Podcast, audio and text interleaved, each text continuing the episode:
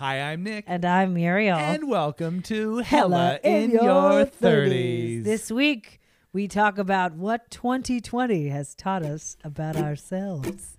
Let's do yoga. Let's get fit. Let's do jumping jacks. And we'll get rich. But oops, I found that bottle of gin underneath the sink again. So tomorrow's a new day. Let's order pizza. Hello and Happy New Year! Welcome to Hell in Your 30s. This is a podcast for people of all ages, all about navigating this dystopian world we live in. Uh, right now, we're we're still in the twinkle, uh, whatever fantasy land of Christmas.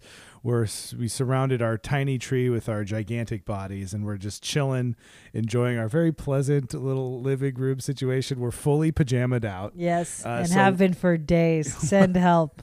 Welcome to the or months, really. I gotta say, also, Yeah. I wanted to say, I think we came up with that tagline uh, uh, uh, the dystopian world tagline. before the pandemic. we did for sure. We, we did. for sure that that landed before the pandemic, and now as things just like continue to escalate, like yeah. I mean, in the grand scheme of things, like like you know, just for context, recently, uh, Trump has vetoed uh, the aid package that's taken Congress. I don't know what six thousand months years. to figure out Yeah. that had like the most insane like pork spending and then like nothing checks right like Yeah, right. these six hundred dollar checks things, which yeah. everybody's just like laughing about it's Yeah, like right. okay fine then you know like That's what took you guys so long to come up with. like like they're like the uh, rent moratorium or whatever is like lifting Yeah. on the on the the first and Right. they've got like i mean millions of people are going to lose their homes it's like everything's so bad right Yeah. but then also uh so he's not signing it so we're just all chilling like Right. sitting around and Which then in L- screws us for our unemployment. I mean, it screws. ev- We're Right. actually really lucky. Yeah, it's like we like yeah, did the math today, and it, just because of some timing stuff and like my business getting one of the PPP loans and whatever, yeah. I happened to sort of be out of sync with the majority of people who are losing their extended Right. benefits. Yeah. So like actually we're very lucky. Yeah. I mean it's like we're all losing a week of payments, but uh, aside from that, like mine aren't going to stop, but it's something like 15 million people are going to lose their their unemployment benefits. know. And uh, yesterday we had 30,000 new cases of coronavirus in LA. L- So just like so everybody is like Yeah, like kind of, you know, just like caught up. thousand, and that's not even really post Christmas numbers. No, it's not because that's not going to happen for like 2 weeks. That's like still like lagging Thanksgiving numbers. Yeah, right. Like Yeah, basically like we started with our average like forever was about 2500 cases, right? New cases in a day. Right. And that was like what shut us down in March. That was like Yeah. around the number, right? And we hovered around there. We popped up a little bit, but it hung out right around there. Before Thanksgiving, before Thanksgiving, we started, you know, popping up a little bit, popping up. And then they said, listen, if we get to an average of 4,500 new cases a day, we are going to shut this place down. And then we got to nine thousand, and they were like, "Just kidding, we're not shutting anything And down." then we were like at 15,000, and people were just like, well, you know, it is what it is. And then yesterday it was like 29,500, and there's not even a news story about it. yeah, right. It's like the L.A. Times has like two articles behind paywalls. Yeah, and that's it. And We're people- like scrolling through Reddit to try to find screenshots of what the hell is actually going on. it's just like it's I don't know what. And I was talking to Nick. I mean, I said maybe I think I am in the wrong historically, Uh-huh. and I'm an asshole. Mhm. But I guess I just feel like I have a lot of strong feelings about my country, good and bad, right now, and it's so insane to me that like the one news outlet that's actually doing in-depth reporting on something that's killing like like hundreds of people Yeah. and maybe like way more every day. like every day and like the ICUs are like filling up and all this kind of stuff it's like this like main primary news source that's like of the city that's like having Yeah. this insane crisis the the epicenter of the world right, now. is like still putting all of their relevant desperately needed articles behind paywalls like yes we should pay people for their shit Yeah. but there's something about like a capitalist sort of world where like if i don't have any money i just don't know is Yeah, that the right. idea Like- yeah, yeah, that is the idea. which is just like so crazy. I just feel like that can't be what free press means, right?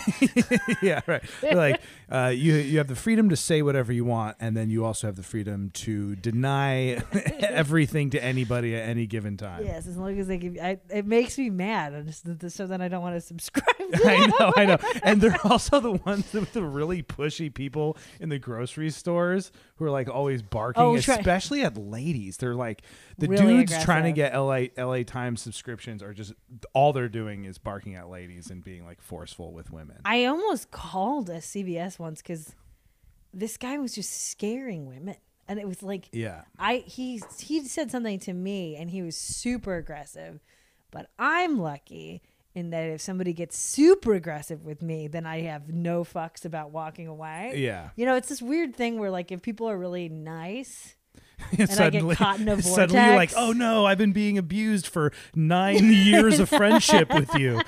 but if someone's like, hey, what are you doing? You're just like, fuck you, and walk away. yes, get out of here. I do not want to be. You know, so I like let that guy go. But then, yeah, I watched him and he did the same thing to a couple women who were like legitimately like nervous, like getting in their face and stuff. Well, the dude at Ralph's like two days ago was doing the exact same thing. I just am like, yeah. So anyway, LA LA Times sucks. Sucks.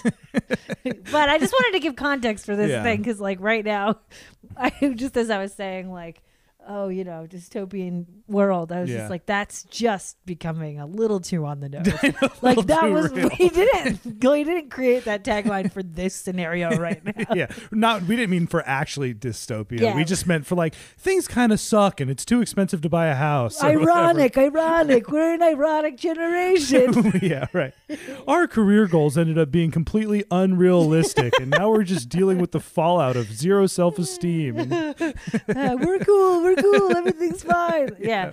So then we were got to thinking, basically, you know, like we want to celebrate this year, right? It's 2021. We're all like really, really waiting for 2021 to be a good year. Right? Yeah, Like, right. We're kind of like looking at the cusp of like winning these Georgia runoff seats, like maybe like kicking Mitch McConnell and his stupid ass as hard as we can and like taking away that power Yeah. and like we're kind of close, right? Like Biden's coming in. Biden's definitely starting to appoint some people to No, positions. that it's already a nightmare. It's already a little bit like oh, the jury. uh, the Democratic Party turned out to be just as fucked up as everyone knew they always were. I mean, I I'm not gonna go as far as what you're saying, but I do think there was a point where like they were like f- you know Biden was kind of saying like they're flirting a little bit about like forgiving student debt up to fifty thousand dollars, and, I'm- and Nick and I were looking at each other. I was like, I mean, if he really does this, this is going to be huge, huge Yeah, right. for our generation.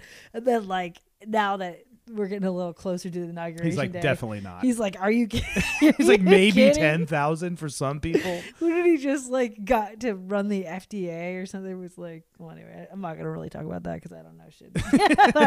yeah, there's Uh, like different lobbyists. Yeah, just either like things. different Venn diagrams of like, oh, are they a corporatist or are they a warmonger? Or, you Right. know, There's a where little- do they fit into the? There's a little bit of, but we're hopeful, right? We're hopeful. It's not Trump, and we might get the Senate back, and and there's like a bunch. The AstraZeneca vaccine, like the news coming out about Uh-huh. AstraZeneca, is like really, really good. Oh, why? Why? What's good about it? They say it's know. like a hundred. I don't know how. This is like what as they're like.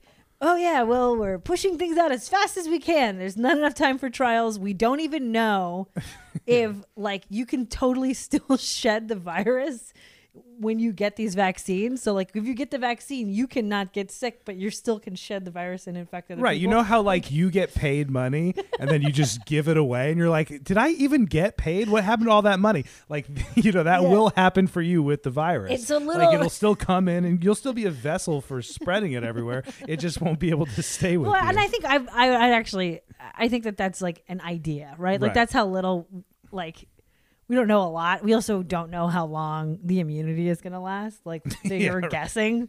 You know what I mean? But like we have no idea if it's six months, if it's a year. You know, like if you have to have double shots, but the antibodies only last for six months. Like how practical is that going to be? You know, yeah, like yeah. are we going to spend billions of dollars on vaccines every year? Anyways, we can't do that. We've got a war to win. Against who exactly? against us. But uh, the American people. no, but the the AstraZeneca vaccine's supposed to be. Um, they're saying it's hundred percent effective in preventing people from needing to be hospitalized for the uh, for COVID. I don't know. That's like- tight. That's yeah, good. it's tight. I mean, it's weird to me that they can say that with like like a lot of confidence. yeah, right. It seems to me like that is uh like how do you know? I know. Well, it's just now it's that that's like the new normal is like it used to be like if you were, you know, what are you what are you going to do? Not believe science? And it's like I don't know from what I can tell, science seems to just be like making it up as they go along here. No, I mean, I I don't know. It's like whatever gets distilled down to us. It, I think you know, it's it's got it's like a game of telephone. Right. I'm sure that everybody kind of knows what they're doing, except for then at the end of the day, we're like, hold Someone on. If you're telling me you don't know how long the antibodies last because you it, the vaccine hasn't been around long enough, how are you going to say anything's hundred percent effective for anything? Yeah, right. Like it just seems it's just Yeah, like you start to hear this shit and you're like, well, okay, which one? What? uh, but I know, and it's just someone on TV saying like you have to believe in science, and it's like I science is one thing, you are another, and then Right. suddenly, suddenly I'm a weird conspiracy theorist who's like not gonna believe like the mainstream media or whatever. well, that was like my main takeaway from. I don't know. This is just getting too deep, but who cares? Whatever. It's 2020. We're in too deep already, baby. Uh, that was like I went to a Catholic university, and that was like I took um this class called Apocalyptic Lit, which I always thought was it's really fun to take a class that like goes super in depth. Uh, in depth into the book of revelation because Uh-huh. that's such a like a thing for like evangelists and like a thing for people who are like you know like end of days kind of Right. people and so it's like it's such a huge cultural thing Sure. then and the university that I went to is like really big in they're Jesuits, so they're like big into the like historical context of when things were written and you know like what was happening at the time and Yeah. stuff like that. And I, you know, the cool. I mean, the thing I took away from that that I still kind of like keep in my pocket is this just this idea of like, um, like empire, like the idea that like you have to read the primary sources like you know like when you have like a chain of commands of people that are interpreting something for you like a religion Yeah. like that that uh, is where you start to see corruption seep into the way that we use the bible that was just kind of like one of the things that we talked about Yeah. and it's just like with it's similar with science like you know like the idea of like the difference between the bible being like something that i'm not religious so i'm not like whatever but i Yeah. did read the bible a bunch of times because i went to catholic university Yeah. and i found it to be super interesting and there's Yeah. cool parts in it and i'm like super into like reading that it's a huge part of our culture but like i don't know it's just this idea of like read it and interpret it and study it and be active. It's like now uh, when you look at like politics in, in our country, it's like the same thing. Like basically people are saying like, what is it like, um, uh, like tribal voting, like the way that we vote towards like, uh, like partisan voting Yeah. is the thing that's like ruining modern like ruining our political system because Right. we're no longer looking at politics as a way to collectively bargain Right. we're just using it as a way to express our opinion. Yeah, and to like divide ourselves up into people that we don't hate. Or right i mean it's just like it's like what are you going to get ac- accomplished you know what i mean like if you can't work with other people to collectively bargain to, like to kind of develop something it's just like how like how is this political system supposed to work? We're just gonna all be like, well, I'm feeling mad today, so there we go. No, yeah, you right. know, Yeah, yeah, it's like I mean, it's just similar. It's just like kind of hearing politics being said through like the mouthpiece of a Trump or something like that. It's Right. not really politics. It's just so it's like with the science too. If like by the time we get the science, it's like gone through like eight different sort of like interpretations. right. Totally. And then we're sitting there like reading it and being like, wait, is what what part of this is real? What's going Yeah, on? Like right. what's actually happening? Like no wonder people are confused. It's like, you know, reporting varies very different in quality. Anyway, that makes sense, right? Nick's giving me a look. It's like terrible. Is that too far? no, no, it's okay. I think no, we're doing good. We were like, we want this to be a fun episode.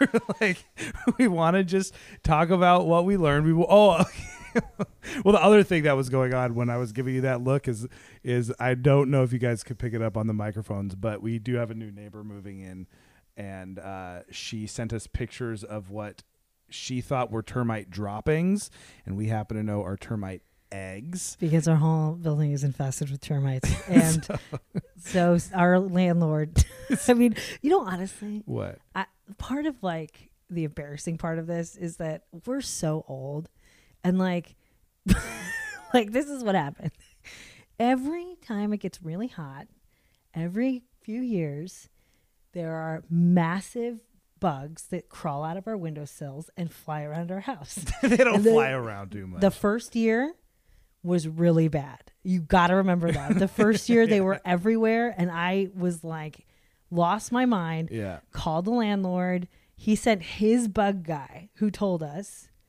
it's totally normal and it's just a natural part of living in LA. And we just accepted that. right. and, and so that just means like around our house there will be piles of termite eggs. Like, like I clean them up. Sometimes I find them under the bed. So, anyways, but I think that banging that's happening down there now is probably a bug guy. Because you hear hear how like the knocking is like going along the wall. You can hear it right now. Oh. So I oh. think they're down there trying to like figure out what's going on. well, I, you know, or they're telling us to be quiet. She's like, I don't know how to be polite to my neighbors. Maybe they know Morse code. You guys are podcasting too loud. I made a knocking noise with my hands, guys. Sorry, it's not a visual uh, medium. I keep forgetting. Uh, okay, anyway, so speaking of dystopian world, we have lived through a crisis. Okay, they're really pounding now. We have lived through a crisis.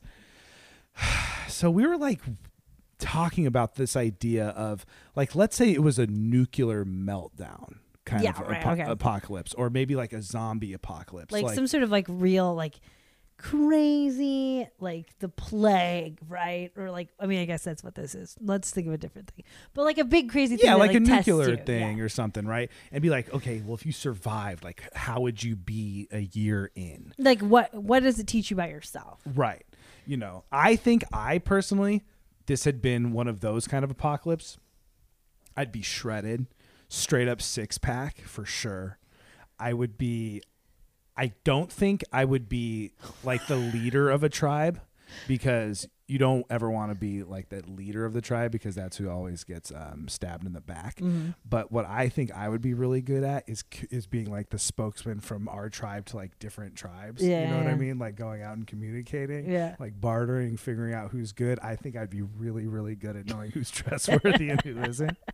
i feel like this is way more fantasy you know you're gonna have a six pack Because we wouldn't have eaten anything except for canned sardines that we found. You know what I mean? Uh-huh. okay okay so You you're know like in mean? the like walking dead sort of That's what I'm saying. Oh, a year in. You know what I'm Okay. saying? Like you're a year in. Plus, one thing I did do, one thing I'm very happy with myself for doing during our Netflix and chill apocalypse is um, uh, letting my hair grow out yeah and my beard. yeah and I'm looking very, very um, like Amish Jesus esque. You know That's what I mean? true. That is very Someone true. recently said I look like Francis Ford Coppola, which I will take. and so I think that, you know, I would have that sort of like glow about me. Yeah. You know what I mean? Yeah. Like, again, I'm not going to be the leader, but I could be. Yeah. You know what I mean? Yeah, like, I think my hair gives off that kind of like, and beard kind of thing, gives off that like people are going to trust me and look to me for like advice and sort of like spiritual guidance and shit. Yeah. And then I can use that to my advantage to either get food from them for, for us or whatever. You know what I mean? I'd be a manipulator. You know what I mean? yeah, I would yeah. be a You'd be playing the game. I'd be playing the game so hard and just like tan. You know what I mean? I would be straight up like the road. I would be like, except not like the crazy guy. I'd be one of the good people from the road. Yeah. Do like solo time for Uh-huh. me. Like I think that if I were really tested, Mhm. I would definitely like do what I can for my neighbors. Like Mhm. I think about that a lot because I think I'm really good at like self preservation. Like Mhm. I felt like like having like knowing what goes into your like bug out bag, you know, or like you- Bug out? that like a like your your emergency bag or whatever. Okay. So like um like knowing what goes in and like Yeah. even though it's like not I don't really like if somebody asked me I'd be like I don't know. Yeah. But I did like for somebody who doesn't know anything, I bought myself like a hand crank radio with a cell phone charger port in it. I bought like little rations. Like we did some stuff for our like earthquake kit thing. And at one point um during the pandemic earlier Yeah. this year, we talked about this during the BLM pro like the protests. They were these buildings were on fire and cars were on fire like Right. all around our neighborhood. Right. So we were like, we gotta go. Well, maybe. we had Yeah. we had to get a bag together with like every so I had like our passports, like Yeah. all of our important paper documents. Like I knew like my brain immediately was like, okay. And I knew how to do it. Yeah, right. and yeah, I yeah. and I think I'd be good at like like if it was like a crazy emergency, like I kind of have read enough to know what to do. Like if there was a really bad earthquake or where to go, if there was like a really Yeah. like if there was a nuclear attack, you know, like all that kind of stuff. I'm we maneuvered real good through those riots. Yeah. We were in and out. We were like checking things out, not getting too close, making sure we had to lay the land. Then we had to go get our car at one point. Yeah. Uh, I'm not trying to sit here and really uh, romanticize that, but It was pretty It was pretty fun, though. I it was like I Pretty know, I know. fun. Well, we, like was we're running like because basically like you know I don't know in some in some ways like you just think every because in LA like there's tons of helicopters Yeah. right and so like you always kind of think that these like insanely militarized police have like the crazy upper hand but in our neighborhood when stuff started going nuts like n- nobody knew what to do. Like Right. on one side of the block, they were tear gassing people. On the Yeah. other side of the block, nobody knew that that was happening. Yeah, So there right. was like just so you would go around the block, and like it, it looked fine, and then you walk up a street that looks fine, and all of a sudden like 15 people are running the opposite direction, right. and you're like, okay. And then you get up there, and and you're like, what is that? I don't know. Let me check Twitter. I know. You're I mean, it's like, and it's like Yeah. you know, thirty feet away.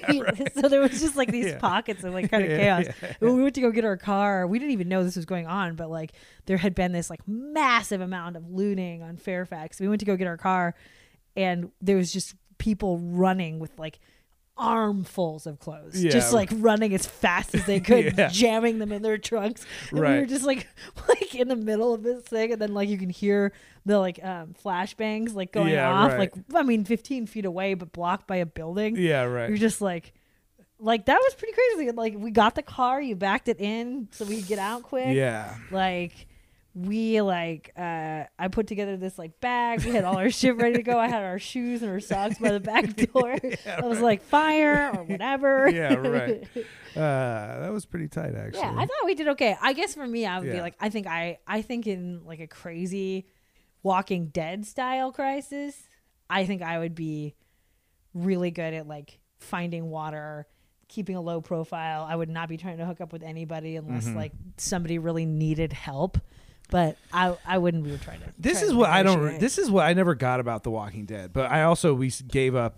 We didn't watch. The, I don't know. There's like 20 seasons. We didn't. You know, we stopped eventually at some point. But um, the awesome lady who um, uh, has a samurai sword and shit. I forget everyone's name, but she was able to survive because she basically had pet zombies. She could cut off their arms and cut out cut out their mouth so they they weren't able to attack her. Yeah. Right. And then she kind of like made a force field of them so that so that they zombies could only smell them and not her. And I think she would. I think the way other way you put protect yourself. zombie blood and Yeah, you cover yourself in zombie blood, and if you surround yourself by zombies, you can kind of like make your way through. Yeah. You know this thing. So what I don't understand why they why what I would have done is I would have made a big ass moat right around whatever You're my just talking about Walking Dead. yeah, yeah. I would have just made a big ass moat, you know what I mean? Or like um you know, some sort of fence thing. You know how like in prisons there's that they, they put up two fences and then put the guard dogs between them? Yeah. And then just get hella zombies because they're easy to fish out one at a time, cut off their arms, cut out their teeth so they're no longer uh, aggressive, but they still stink like zombies, and then just be have a wall of of your little. That's what I'm saying. I think you and. I would be such a good team in a crazy apocalypse. Yeah. In this apocalypse, I feel like we're okay. we're more. Uh, I think we've strengthened our bonds of codependency.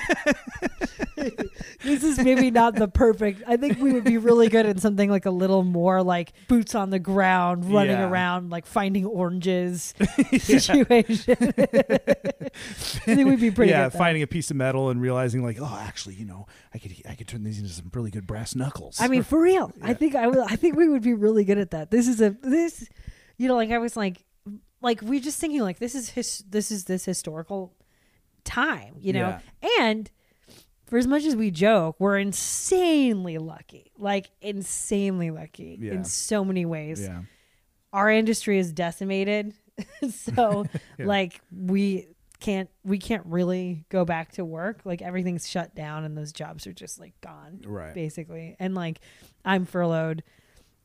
These places, like, you know, if you're open for even outdoor service, it's still like you need a third of the staff as you did when you were open I mean, indoor yeah, I and mean, some outdoor. restaurants aren't going out of business, and probably some servers are making good money. I would imagine. I think there are people making some money, Yeah, but I mean, to go from a staff that's needed for a full service dining room right. to like a staff that's needed just to fill to go orders. I mean, you're go you're cutting your staff down by like ninety percent. And those people, I mean, the money just unless you have a pretty banging outdoor patio, which are you're closed now. which are closed now. So Yeah. like, but up until a couple weeks ago when those were still open, I'm sure some people were making good money, but that's still ripping the guts out of this industry. I mean, so It's it's, like we and so like unemployment and the benefits and all that worked out to our benefit so well. Like we really are lucky. The way the timing worked out, the way it all ended up playing out for us was great. Now, if this bill ends up being signed, then we would have a few more months of some serious security. because our jobs aren't going to be back Right. until like March, maybe April, maybe later. yeah, I think later. I think March is in April. I know, I know. It's like it's like that's the thing that I think people just kind of don't like. I feel incredibly lucky because I think there are different c- cities that are starting to um, like pass uh, like what they call hero pay. So like Uh-huh. people who are working in grocery stores Yeah, now are getting like five dollars more an hour in Yeah. different cities in California, which is like thank God. You know, it's Yeah. like there are like people who, you know, had a a job that didn't pay very well, and Right. then like then you're stuck working crazy overtime and being super exposed to this virus, Right. and that that's really scary. I mean, at least you have work, but it's also like. When you sign up to work at Trader Joe's, which I've always like been attracted to, because Yeah. it just seems really fun. Like Yeah, right, the right. crew, at least in our neighborhood, like Yeah. the crew gets along really well. Everyone's super nice. I've heard they had like really good benefits and Right. stuff like that.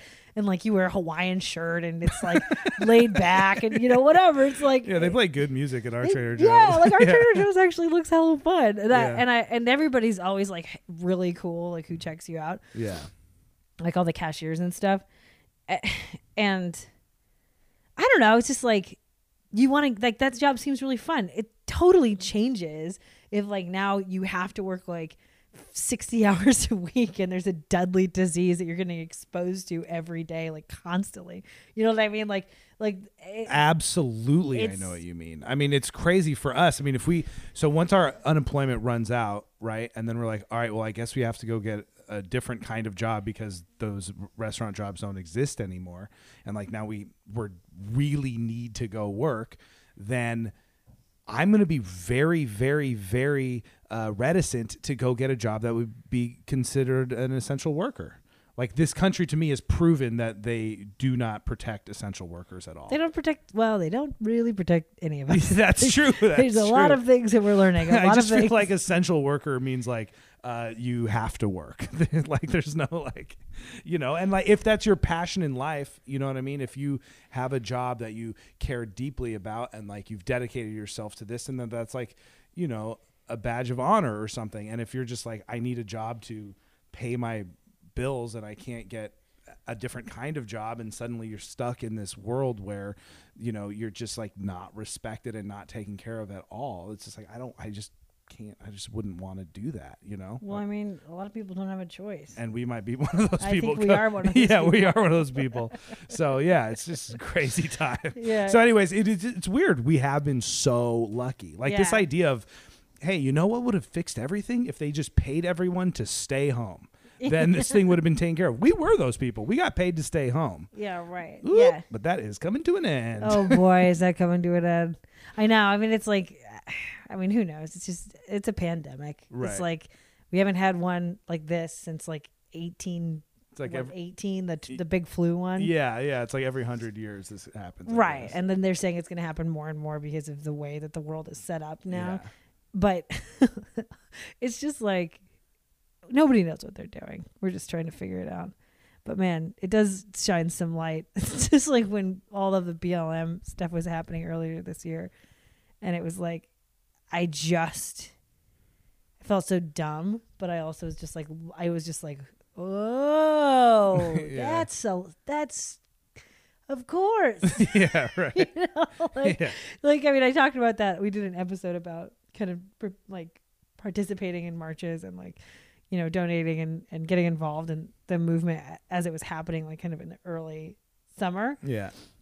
And I think, you know, at the time, like my whole thing was just like, like my experience with police in my hometown Yeah. was just something like I don't I didn't really experience it really out here in Chicago just because Yeah. probably because of where I lived but I lived in a bad neighborhood in Seattle Yeah. and like it was like my experience with the police was something I just it's so normalized for me Yeah. like I just like it's just a weird thing you know in the way that they they treated my father and like you know my brother you know in the way that they treated my friends it's like I just it was illuminating and I think that the pandemic now it's like like thinking Yeah. about this idea that they're just like nobody will give us m- money to lock down and like essential businesses are like you know clearly like bookstores you know what I mean like Yeah. it's like they're like keeping all of this retail open that like doesn't need to be open because they want to make sure we spend our money during Christmas. I know it's just this weird thing where it's like, like basically what you're saying is like, oh yeah, my whole life, like you know, I grew up with police being horribly abusive, negative, like deadly people to be scared of, and then and then you're like, oh, and my whole life I've grown up in this system that like you know exploits the workers and just demands that we give our money back for like for not a lot of quality of life or whatever. Right. And then you're like 2020 comes around, you're like, oh, that's right, I get to be pissed about all this. it's really like it's just real weird, you Yeah. know. And it's weird to just be like also faced like faced with Trumpism and like just this reckoning of like who are we? What are we? What kind of country are we? What are our values? Is a really, really, really trippy thing to remotely realize when you're 37.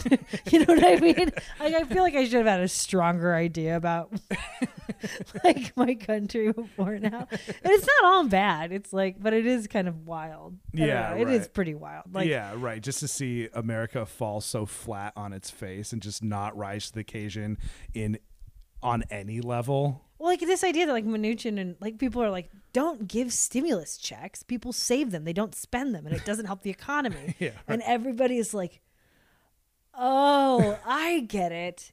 You guys don't give a fuck about whether or not we're alive. Like we're s they like they're mad that we're spending stimulus the last like the first round. Yeah. They're mad that we spent it on rent and credit card debt. Yeah, right. They're like they're not spending it on TV.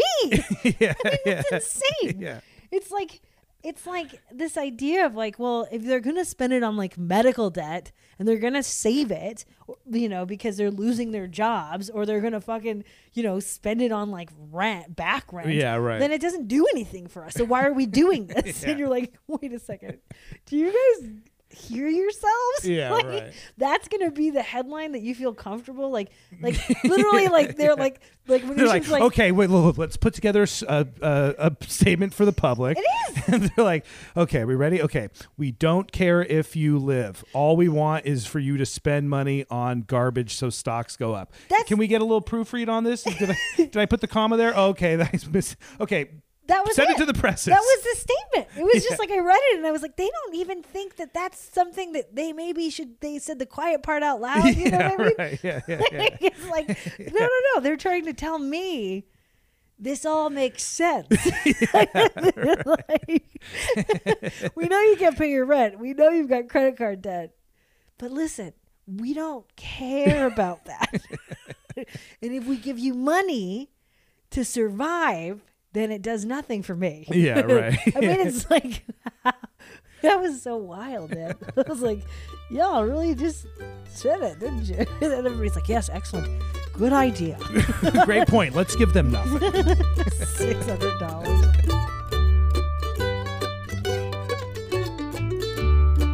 This little ad space is just going to be a listener appreciation segment. That's okay? right, because we are lucky. We have gotten voicemails. We have gotten holiday cards. We have gotten la little lo- Reviews? reviews, gifts. So we're gonna just thank a bunch of people right now. First off the bat, just thanks for leaving a voicemail. This is a very sweet thing y'all need to hear. Hey, Nick and Muriel. This is Sarah from Tennessee. I'm a long-time listener, first-time caller.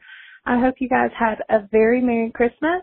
I love your podcast. I love everything about it. You guys are like my best friends, I feel, especially during quarantine. Anyway, have a very Merry Christmas. Enjoy yourselves and keep being awesome. I love you guys. Bye. Merry Christmas, baby. Oh my God. We also got to send a huge shout out to Natalie H. The girl hit us with a little Christmas present via Venmo, threw us a couple of bones our way. That's right, and I'm really excited. I think we're gonna we're going to use that in one of our future episodes. I have an idea. It's going to involve pedicuring. Sorry, Nick. That's what we're doing. Okay, moving on. anyway, let's hear from our girl Natalie.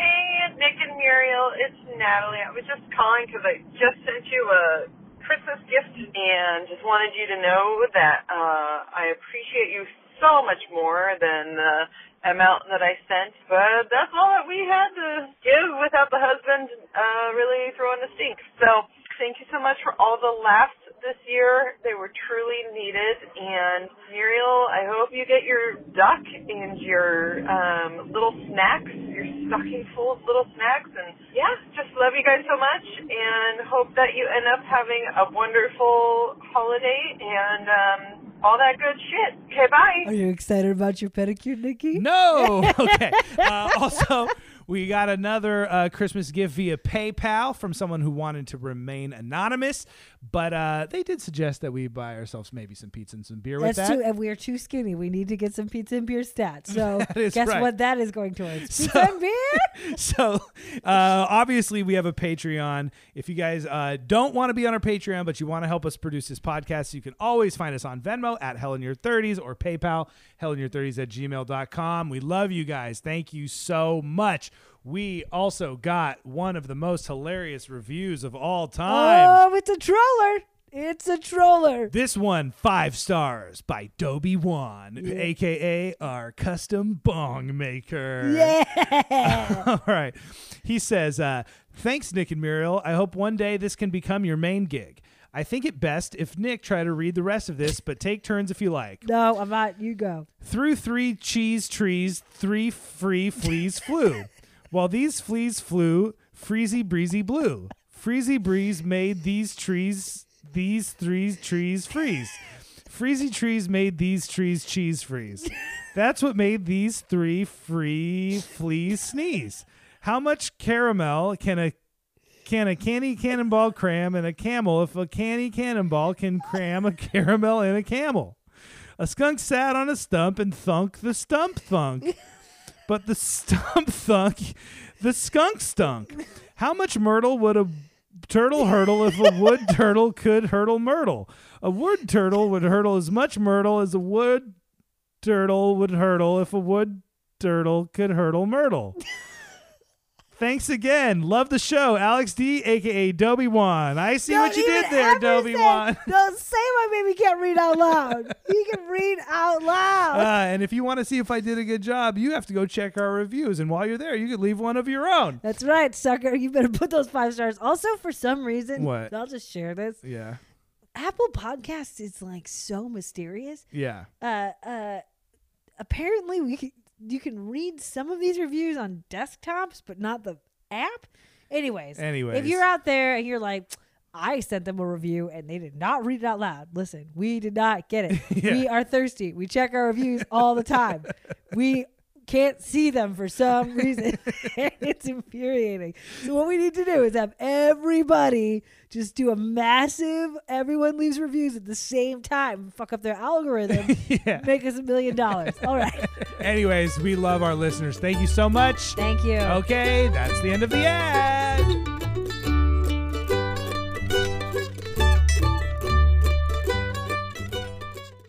All right, so Muriel, we okay. Listen. Well, we listen- learned some things about ourselves. We learned some things. They we- aren't cool things like, okay, I can make brass knuckles out of this thing. This Yeah, is when I go to a right. nuclear attack. But we were trying to be like, okay, we've had our mettle tested. Fundamentally, Yeah. we are essentially like in an existential sort of deferred state, right? That's Mm-hmm. a little hard to like Quantify. yeah, you know, and like so of course the things you learn about yourself are going to be in that realm. But I want to I want to pretend that this is something that taught me I have a six pack and I'm really good at finding water sources. yeah. Right. You know? Yeah. So like what what's the equivalent of that that we got out of the pandemic? Okay, great. Let's go back and forth. So we each wrote down things that we learned about ourselves in 2020. Okay. Um, you want to go first? Uh I'll go first because Yeah, I'm sort of. first. I'm actually one thing. I, it's not making uh, brass knuckles, but I did. I did find out about myself that I really am still able to learn new things. yeah. I taught myself some pretty crazy stuff. We're working on a couple projects that are not uh, made public yet, and one of them revolves some uh, cartoon animations. And I taught myself some pretty hard to use professional level software. Yeah. And I really was like, I've and I just like went on YouTube and watched a bunch of free videos, and I've made four little cartoons so far, and each one is so much better than the last. And I'm like sitting here, I'm like oh shit, like this old dog can learn some new tricks. Like I'm really into it, you know, and like I'm challenging myself and I'm learning how to do it. And I'm kind of like letting my, you know, imagination sort of push my skill set a little further, you know, yeah, and then yeah. like I'm sort of like challenging my skill set to accomplish something that, you know, it's like, it's like, oh, I, I'm not dead. That's cool. like I still, you know, I can do that. I did the Yale happiness course, you know, and I really learned a lot about that. well, the Yale happiness course uh, might uh, argue otherwise. they might. that was not exactly a happy uh, experience for me taking that really class. well, I just I talked about this on one of our bonus episodes we put out a while ago, but one thing I have that that course taught me about myself and I've been working on it is while on the one hand I am still sort of like have this sense of childlike wonder about things and I get sort of like excited and kind of like optimistic and I think things are like really cool and I can kind of I feel like bubbly and like like, like these animations or whatever, right? I Yeah, get like yeah. really into it and I'm like this is this is great and I'm like filled with some joy. I still am plagued with an overall sense of absolute hopelessness. I don't have a lot of hope for myself personally in terms of accomplishing goals and I have don't have a lot of hope for my, you know, society and stuff. It's just like it's actually it's actually a problem for me. So I also learned that I deal with hopelessness. Um, I live with hopelessness a fair amount, and I'm trying to cultivate hope.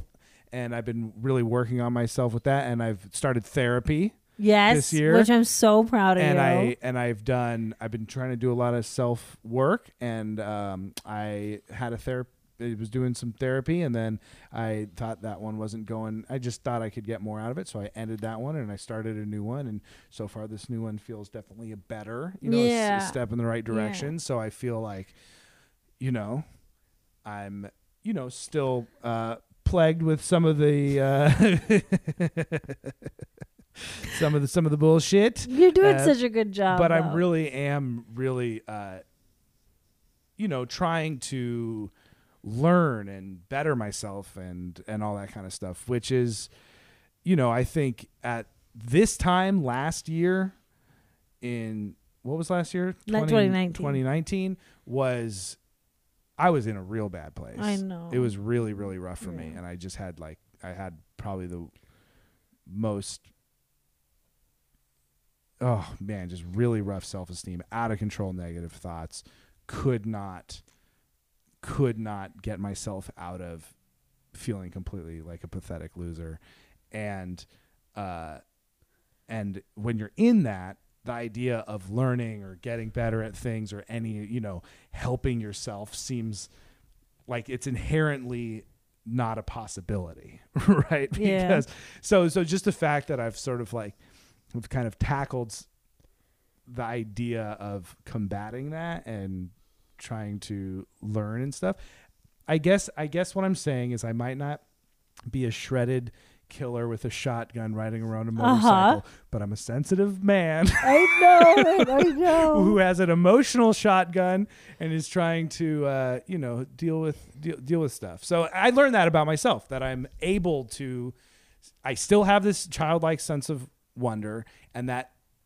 does sort of creep up in me and Yeah. suddenly I'll feel like motivated and sort of like I got this. And then that sometimes just fades into like a silly um, laughing session with you where we start giggling and acting crazy. And those are always fun. And those are you know make my spirits fly. And then and then also sometimes that feeling can launch me into actually sort of like a productive uh, you know series of events where I where I actually you know become a more full person or more as you know doing someone doing who's doing something that's interesting to them yeah, you know what i mean yeah. be that some cartoons or uh, you know um, not hating myself I know you're a big strong guy. yeah i know okay good all right what'd you learn Um, I learned. Well, I said I have a sense of self-preservation that's stronger than I thought. uh-huh um meaning that like if they say that I have to stay inside to like like basically our health insurance is complete trash garbage. It's just like a worthless nothingness that's a drain. Like if we got really really sick, we'd still be like twelve thousand dollars in debt or something. Wait, I You mean, I mean, to me, that's so funny. You said twelve thousand because when I think about it, I'd be like, I don't know, it's four hundred thousand dollars. Well, we have insurance, and I think there's an out of pocket maximum, which is a certain amount. But then there's stuff that's just like not covered, so that's how they get you. yeah, right. Uh, but anyway, I guess the point is, is like like one year, a couple years ago, I got pneumonia, um, and I had health insurance, and I didn't even really like. I was really, really sick. Like I've never been that sick. So like, so sick. Like I was too weak to walk around. yeah, It was really weird. Like I don't know if anybody's. I mean, obviously people have had pneumonia. It, like you can relate to this, but it was just odd. Like I was coughing, but the weirdest part is like I had like like around a ninety nine hundred degree fever, very low grade fever for like two weeks yeah, and for a while I could still do stuff, you know, and then I so it was just like, oh, I just don't feel, feel off, but it's like I'm not like like vomiting or anything Right. like that. And I went to work because that's what you have to do. I got uh, I got walking pneumonia once in college, and I had it. I was sick. I had really bad bronchitis, and then I was developing walking Yeah. pneumonia. And that's like when you can really still do stuff. And when I did that, I was working thirty hours a week and going to school full time. Yeah, And I didn't take a break. Yeah. And I would just leave class and just have these like insane coughing fits, but then I'd be fine and could Yeah. go back in. And uh, so anyway, this one like I was very very sick, and I was like if I tried to do anything, I'd sw- like sweat through all my clothes, and I finally went in. But I I just went to urgent care. And then I got some like steroid inhalers and like did some other things. Yeah. And the whole thing cost me like six hundred dollars Yeah, with right. insurance for like medication. You know Yeah, what I mean? And like what Yeah. it was just like I wasn't like even hospitalized. No, you went. No, I, I was with you. You just go to a place, you talk to the guy. He listens to your chest. He makes a joke about how you're dying. He was just like he was like, ah, what the-" it's like like, that's "Whoa, ugh." you're gonna cough yourself to death." It's like, don't shut you. have you taken nine years of improv classes? I think not, pal. no jokes from you, man.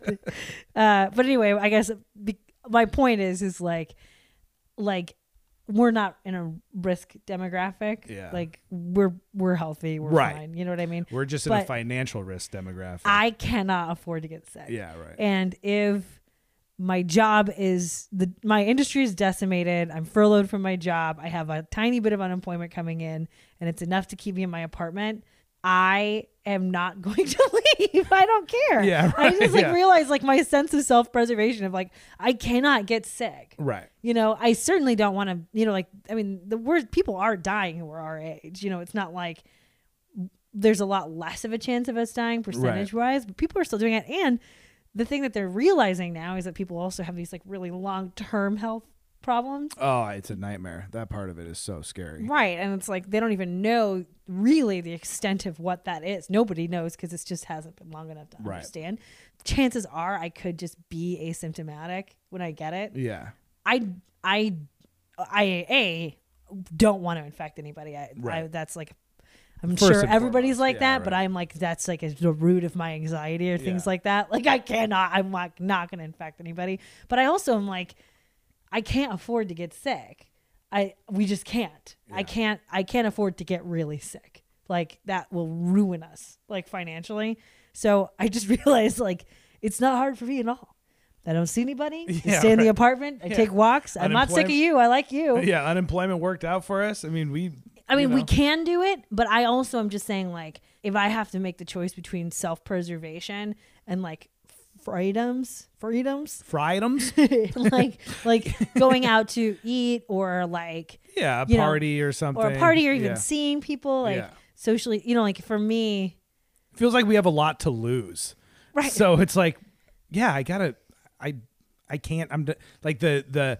It hasn't been that difficult of a choice. That's what I mean. I just Yeah. am like, wow, that's crazy. Like I haven't been like whiny about it. Like sometimes I think like we're all a little fluffy from quarantine, like just eating. Yeah. Like I definitely find myself like overeating and drinking too much to cope. Yeah. And I get that. And I think a lot of us are in that position. yeah. but besides that, I'm just kind of like, well, can't go outside, so that's it. Yeah, You know, right. Like I just don't Yeah. I'm like not sitting here like I mean, this is the first time I haven't performed regularly like live since I I mean, I've done it literally my entire life. I've never not performed for this long. Like since I was probably I think I did my first show when I was like 8. Well, and even if you were just to think about the first six years we were in Los Angeles, we were been performing between one and ten times a week every week Ev- for six years until March of 2020. Yeah, and if it's like not performing, you're rehearsing, you know, like it's like I was coaching and teaching and rehearsing shows and like doing pickups and like I mean, that's been a really weird thing for me is just coming to terms with how I don't miss it a super ton. I know. That's a weird thing because it was so like ingrained in our life. And now that I think that if it was an option, I would do it. I don't think I think I would still be caught up in like a like, well, if, you know, you can't not do that. Like that's a part of our life.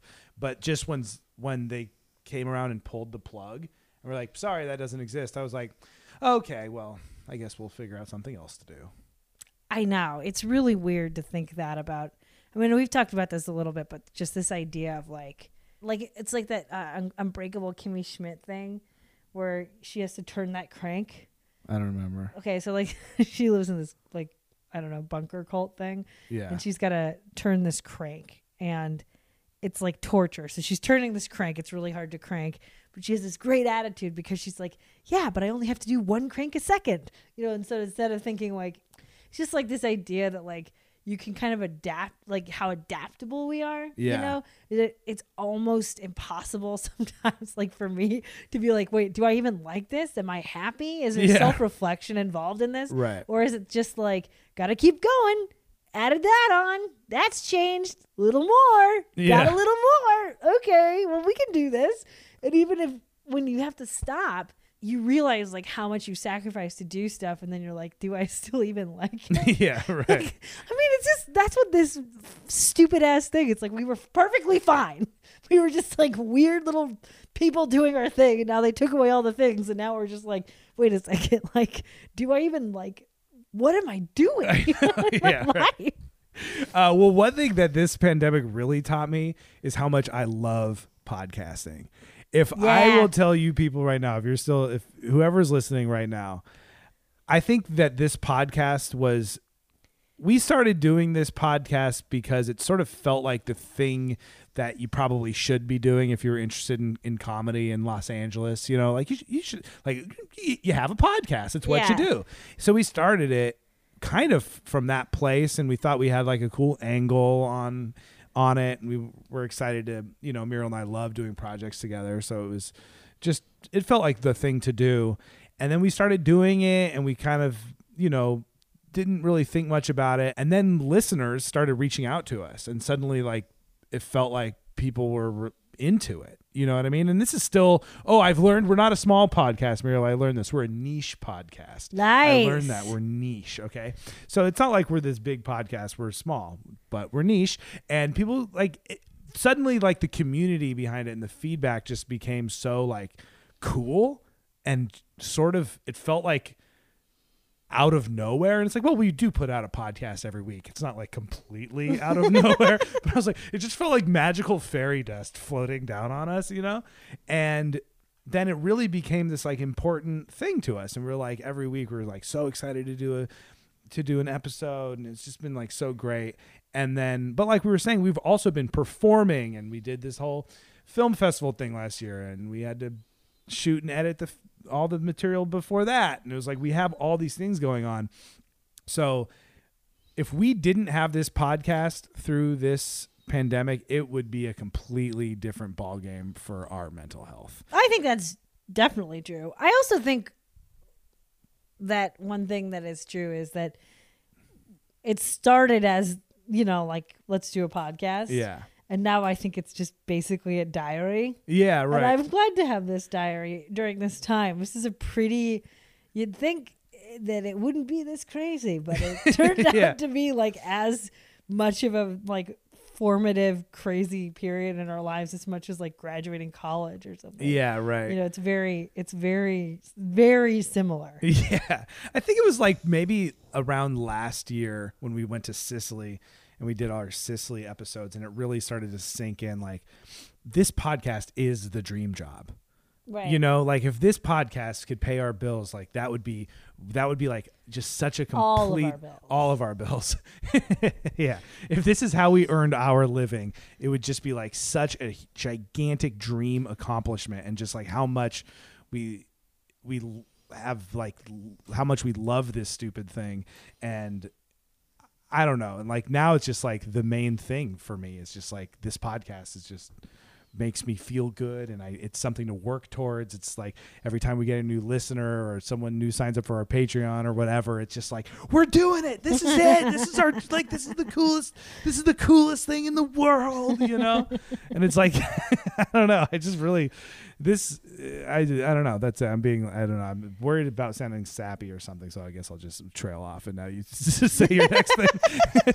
you don't sound sappy um okay well my next thing was i spend too much money at the grocery store i knew that about myself because i don't really spend money on anything i just like kind of don't spend money I know you'll feel so bad about buying a lotion or something, or like, like, a a, 50 for my face. or a conditioner, I and it's just like Muriel. It's like I would, I never begrudge. Like you will feel s- so much guilt about spending what, in my mind, is a completely reasonable amount of money on things that you need, and then we'll go to the grocery store and just spend like three hundred dollars. I can't even. I we don't do that every time, Nick. Stop, don't be an asshole. But what does happen is if I don't go in with a strict list, I come out with things like tamarind paste. and I'll be like, well, I have to have it. yeah, right. I literally have to have tamarind paste. Like I, that's like my weird thing. Uh. like since the pandemic started, I was like, we've got to buy yeast. It's like I've gotten really into like freezing shit. I'm like terrified. Like the that like I mean, it took me a long time to decide that the uh, like food chain, um, like you know, like the food delivery system wasn't going to break down. Like at one point, right, if right. we remember, because of COVID, like all these meat packers were like getting really sick. yeah, So like there was all this like disruption in the food chain, and then like it was kind of crazy. Like you could only buy one or two of some items, and then like the vegetables were like way less. Like it was just like they have like oranges, bananas, you know, lettuce, carrots, Yeah. and celery or something. Like you know, Yeah, right. everything was just all the frozen stuff. Like was was all like ransacked. There's no more frozen vegetables. And I and so then after that happened, I was like, never again. So I'm Yeah. still buying like that's gonna happen, which is I like upped our dry storage, hell like our pantry. I'm like, we've got to have at least two cans of tuna at all times. It's ridiculous, honestly. uh, I learned that I love reality TV yes. this year. Okay, and uh, I'm just uh, really into reality TV. I get it now. Now I get it. I totally get it. Muriel has always kind of uh, talked to me about this really uh, seminal p- part in her life where her and her brother really bonded over watching America's uh, Top Model. Or we whatever. had my brother and I had just at this it was like my freshman year in college, and I would come home every weekend, and my because I was super cool and I had lots of friends, and uh, I was like really like out of my depth at my freshman year of college. Like I just I didn't even really know how to write an essay. I was struggling like a lot yeah. and and I was working all the time. So I was like the weekends what I tried to do is basically get everything done during the week and then the weekends were like my time to like blow off steam. Yeah. And I would come home and we would watch the first cycle of uh, America's Next Top Model, which is insane. That's when Janice Dickinson was on there. I don't know if y'all remember. Crazy Town. And then we would watch like the first and second, third seasons of like uh, American Idol. Yeah. Like all the like really big like shows, but when they first started, Yeah, and the talent was like like nowadays, like America's Next Top Model, it's like they've got themes and all this kind of shit, but people know stuff, and because of Instagram, they know even more. You know, like, right. Yeah.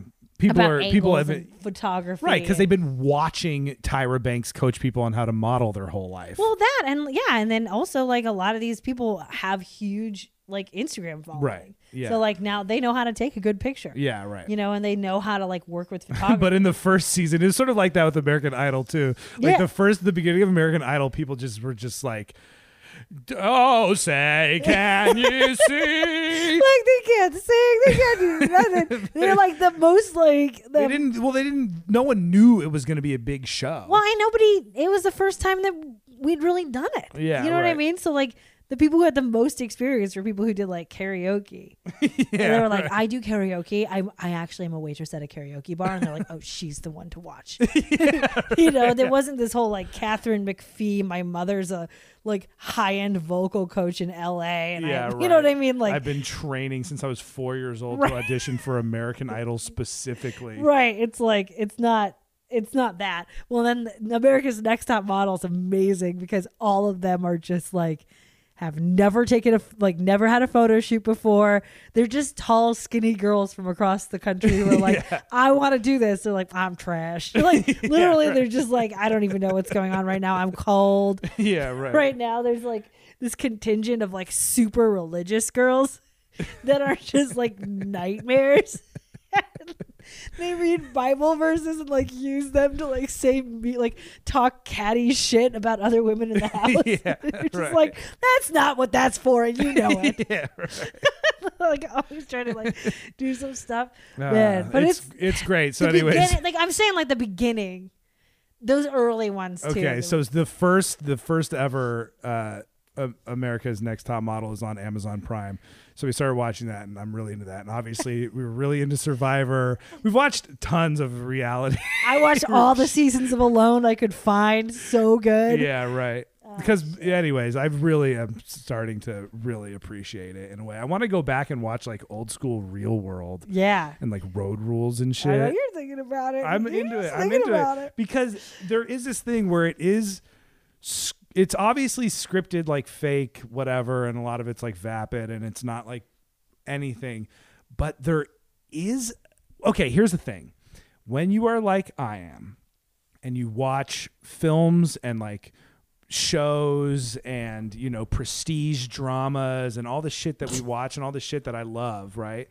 And like dumb comedies and all that stuff, but like crafted narrative things that have like actors and camera angles and all that shit. Once you really get into that, there does start to be this level of just you're just studying the show and then you can start to guess what is happening like we were watching a, an umbrella academy and it was just like i guessed every plot point in the for after the first episode i was like this you just can start to just see how it's going to work Right, and you then- tap into the style of the narrative. yeah and stuff, then it yeah. just is like not it's just not surprising or or exciting really you watch it for like sort of different reasons or whatever but i have been so anti-reality tv I know. that now that when i watch it i'm like i have no idea what's going to happen next oh my god anything it's almost like watching sports in that way I've been waiting for this moment for like 15 years. Because you would never watch it with me, and I'm like, you don't understand. This is so fucking entertaining, dude. And no, no, no. uh, We I did just- it. I just couldn't. But this is this is what I've learned. And Muriel got mad at me, but I think this is okay. When we first start a new reality show, I'm gonna be on my phone for 80% of the first couple of episodes. I have to, because I can't look at it because it's nauseating to me and it's driving me crazy and it's making me nervous and uncomfortable. So I have to look on my phone. You better be fair to me because I didn't get mad about that. I got mad because I said, I either need you to tell me you want to be doing this or say you don't want to be doing this. So that's fair. It's a little more um, uh, like. Well, I wasn't communicating to you why I, I was, on like, "Do my you want to watch this thing?" And you said, "Yeah." And then we watched it. You were on your phone the whole time, and I was like, "Do you not want to watch this?" You're like, "No, no, I want to watch it." It's like you were like, I- well, you're never on your phone when we watch any other show.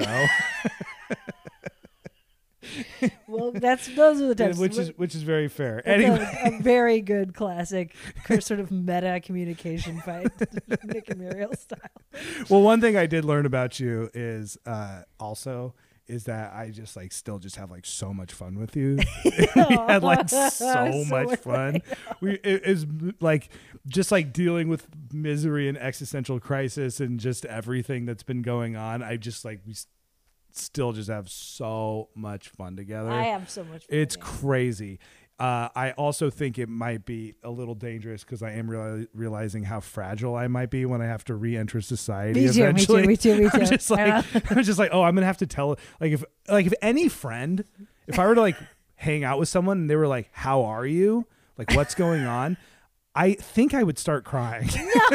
I do. I don't think I could handle that conversation. Yeah, I don't lot. think I could really be like like if I had to really sit there and be like, well, I don't know how I'm going to make money going forward and I don't believe in myself that the things that I want I can accomplish. Like if I were to really sit there and start like if that's how I like that is the type of questions that I f- uh, fantasize about needing to answer when re-entering society, you know what I mean? And I can't handle that. And as long as we hang out, we don't have to talk about it. we don't. And just pro tip: you also just don't have to tell people that. I know. just be like, you know, if you if it's feeling like you don't want to, if you want to, then go for it. But Uh. we also can just say, Well, fine, you know, weird.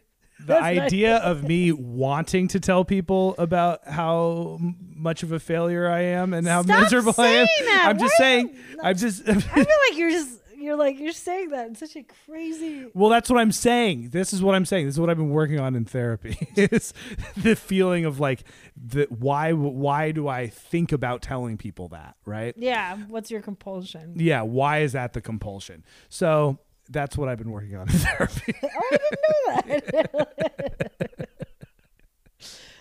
This make me crazy. I heard. okay, well, I also learned that I love cats, and now I think I even love dogs. yeah, I just that now I look at dogs on Instagram, and know, ever since we fo- ever since we started fostering cats, just hella into them. I consider the, I consider Juicy Lucy my friend at this point. I mean, come on. I like the thing is, is like, I'm realizing like I always thought that kittens are cute, and then you're stuck with a cat. Yeah, right. And like, why are people always like, "Oh, my cat's so cute"? It's like it's a cat. It's not a kitten. Yeah, it's just like an old cat. yeah, And now I'm like, they are so fucking cute. they're like majestic. They're well and fat and hilarious. Like today, like Juicy has been doing this thing where she's sleeping through the night. She's sleep trained now. yeah, she's doing good. Yeah, she's doing. I think she's doing great, but she is Yeah. doing this thing where uh, she's getting a little too comfortable with how much she likes to bite me. and uh, Like, so Did you see the scratches on my hands? yeah, do you see the ones on mine? I, she's not doing it. She's playing, but she's never been this playful because she's Right. taken so long to warm up. And so Right. now we're realizing her version of playing is to absolutely shred the fuck out of you and bite you. And it comes out of nowhere. Yeah, right. You're petting her, she's purring, she's kissing you, Yeah. she's like showing you her belly. She's like so great. And all of a sudden it's like she just digs her claws into your hand. and just straight up Joe Exotics your whole arm off. it's just like, come on, lady. So today, I uh, wrapped her in a blanket and threw her on the bed just to see what she would do. I was like, "You want to bite me?" Well, I didn't really do that. She was on the bed. She bit me, and I You're was like, gentle. Yeah. I was very gentle. I was like, she bit me, and then I just took the blanket. And I was like, "Oh yeah," and I flipped it over the top of her, and then like we started doing something else. And I came back, and I was like, "Where's the juice go?" And I peeled back the blanket, and she's just lying there purring like a little like pile of pudding. It was like so cute. Uh, uh, well, I also learned that uh, I eventually want to either get you the pet or get the situation where you can train ravens. Oh yeah, Um, I'm I really, really- into that. I really want you to. Because we wanna actually we had barely started, just barely scratching that surface on the roof before they locked us off of our roof. I but know. We want to. Well, do you want to know why I started talking? I started talking about wanting to train ravens recently on a walk. do you want to know why? well, was it that study that says they're smarter than? Part of it. I read a lot about ravens. Mm-hmm. Also, I was reading on Reddit a legal advice post. This person uh, started training ravens like with like giving them treats and shiny objects and like working with them in her backyard. Yeah. and she got a murder of them. So there's a and now the people in her neighborhood, if they come into the, her yard, Yeah. the the ravens dive bomb them. And Oh, so, she's- there's like straight up protect her property. yeah, and so now she's worried that she could get sued by somebody if a raven attacked them, and she's like, it's becoming this huge problem. But hold on, they're just straight up wild animals. That's or Yeah. that or she like keeps them. No, no, they're like wild. They live in a they're they live in a little murder cluster. They hang outside of her house. She feeds them treats. They have like a communication. They she gives them shiny things. They trade things. They bring shiny things to her. Like she's been working with them as an amateur. And now, anytime somebody comes in the yard and they think they're a threat, they dive bomb the person. So That is the coolest thing I've ever so. heard. And then they were asking, "Can I get? Can, am I liable for this?" And they're like, "No." that is so cool. I want you to be the crazy raven lady. I know. Me too. Where does she live? Did, did she say? What's, Seattle. are you serious? Yes. According to the internet. Well, just a friendly person dox her for us. I want to know who that is. Just not any creeps. No, that's not what that's not what doxing is. well, doxing is just when you tell them where they who someone is and where they live, right? I think doxing is like when you then bombard them with things. Oh yeah, no, we don't want to do that. I just want to sneak up on this lady and see if her ravens attack me. I want to see maybe. I think probably the best way to become the, cra- the crazy raven lady is to take out the crazy raven lady. See if you can take over her murder. yeah. That is so. That is. So I wow. read about that and I was like, I I need to start training ravens. I want to give that to you so bad. Uh, I love. Okay, well, I like that. Um, well, I realized about myself, I don't read. That's weird.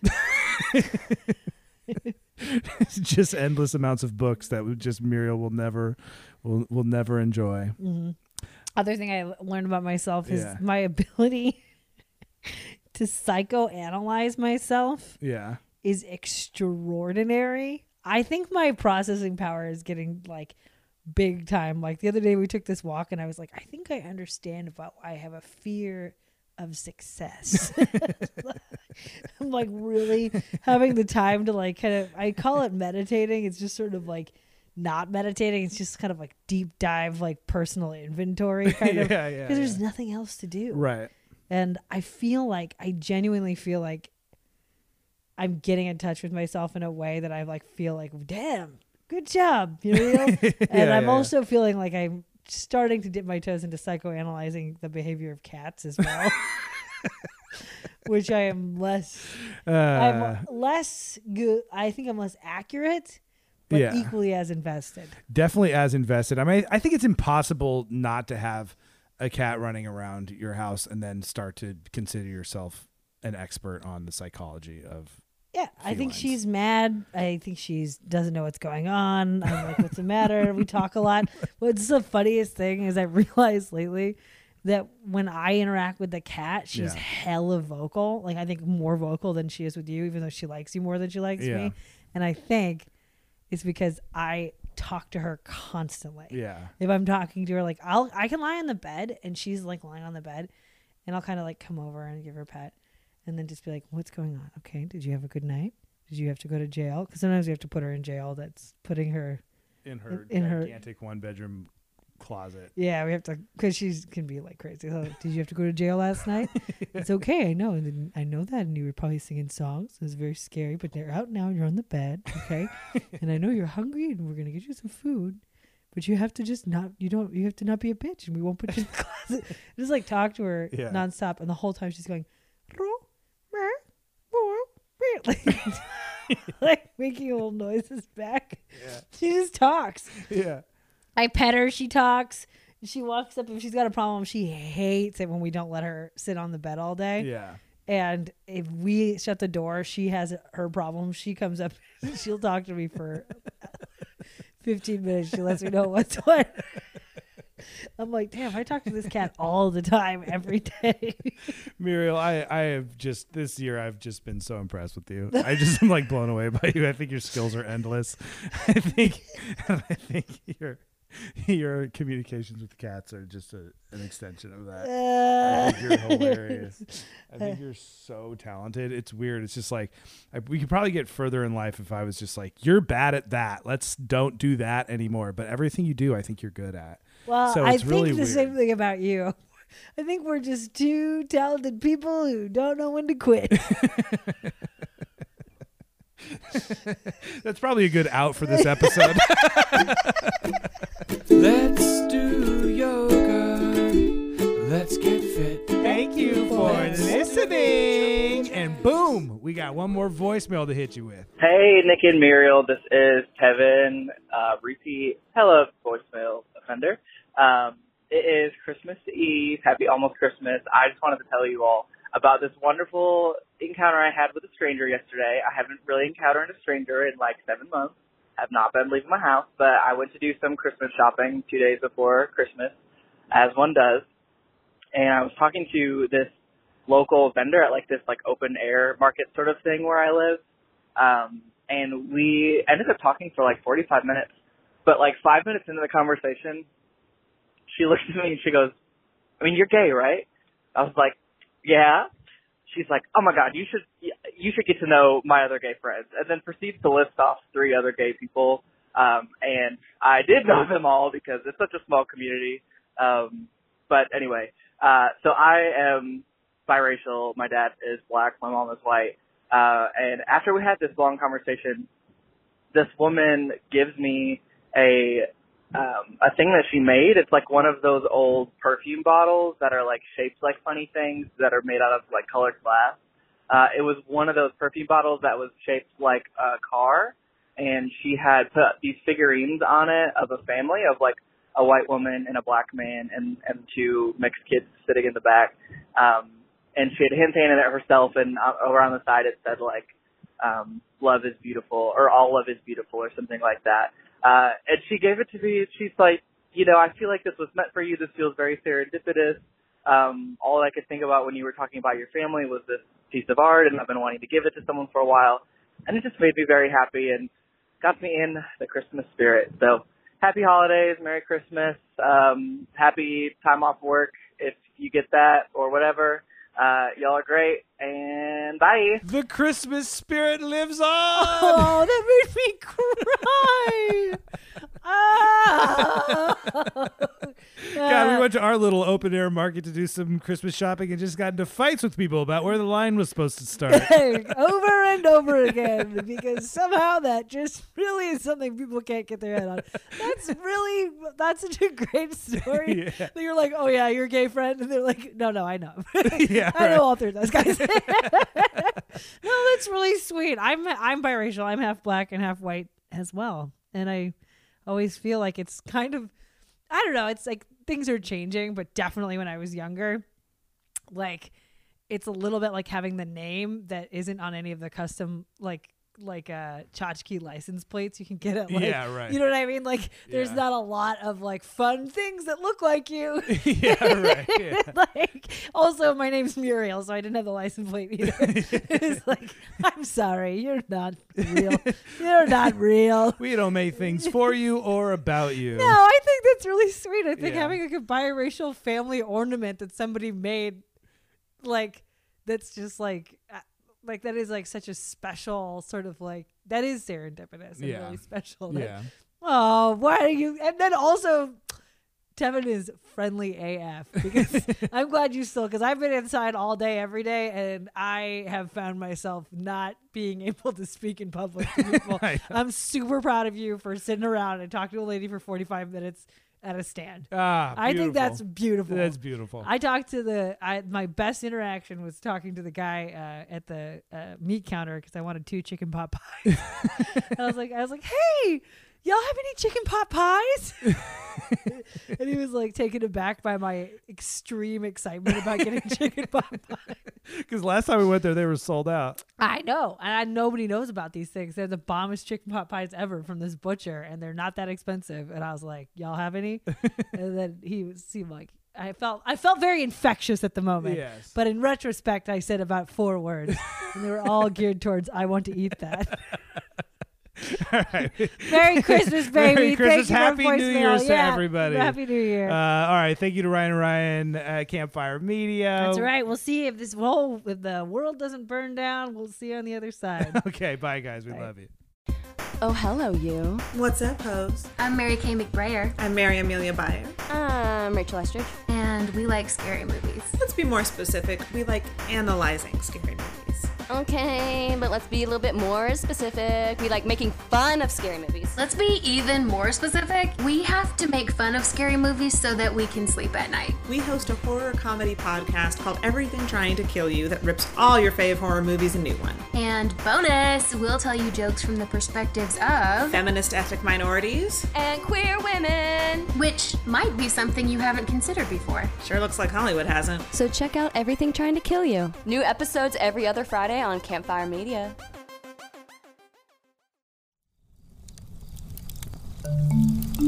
Campfire.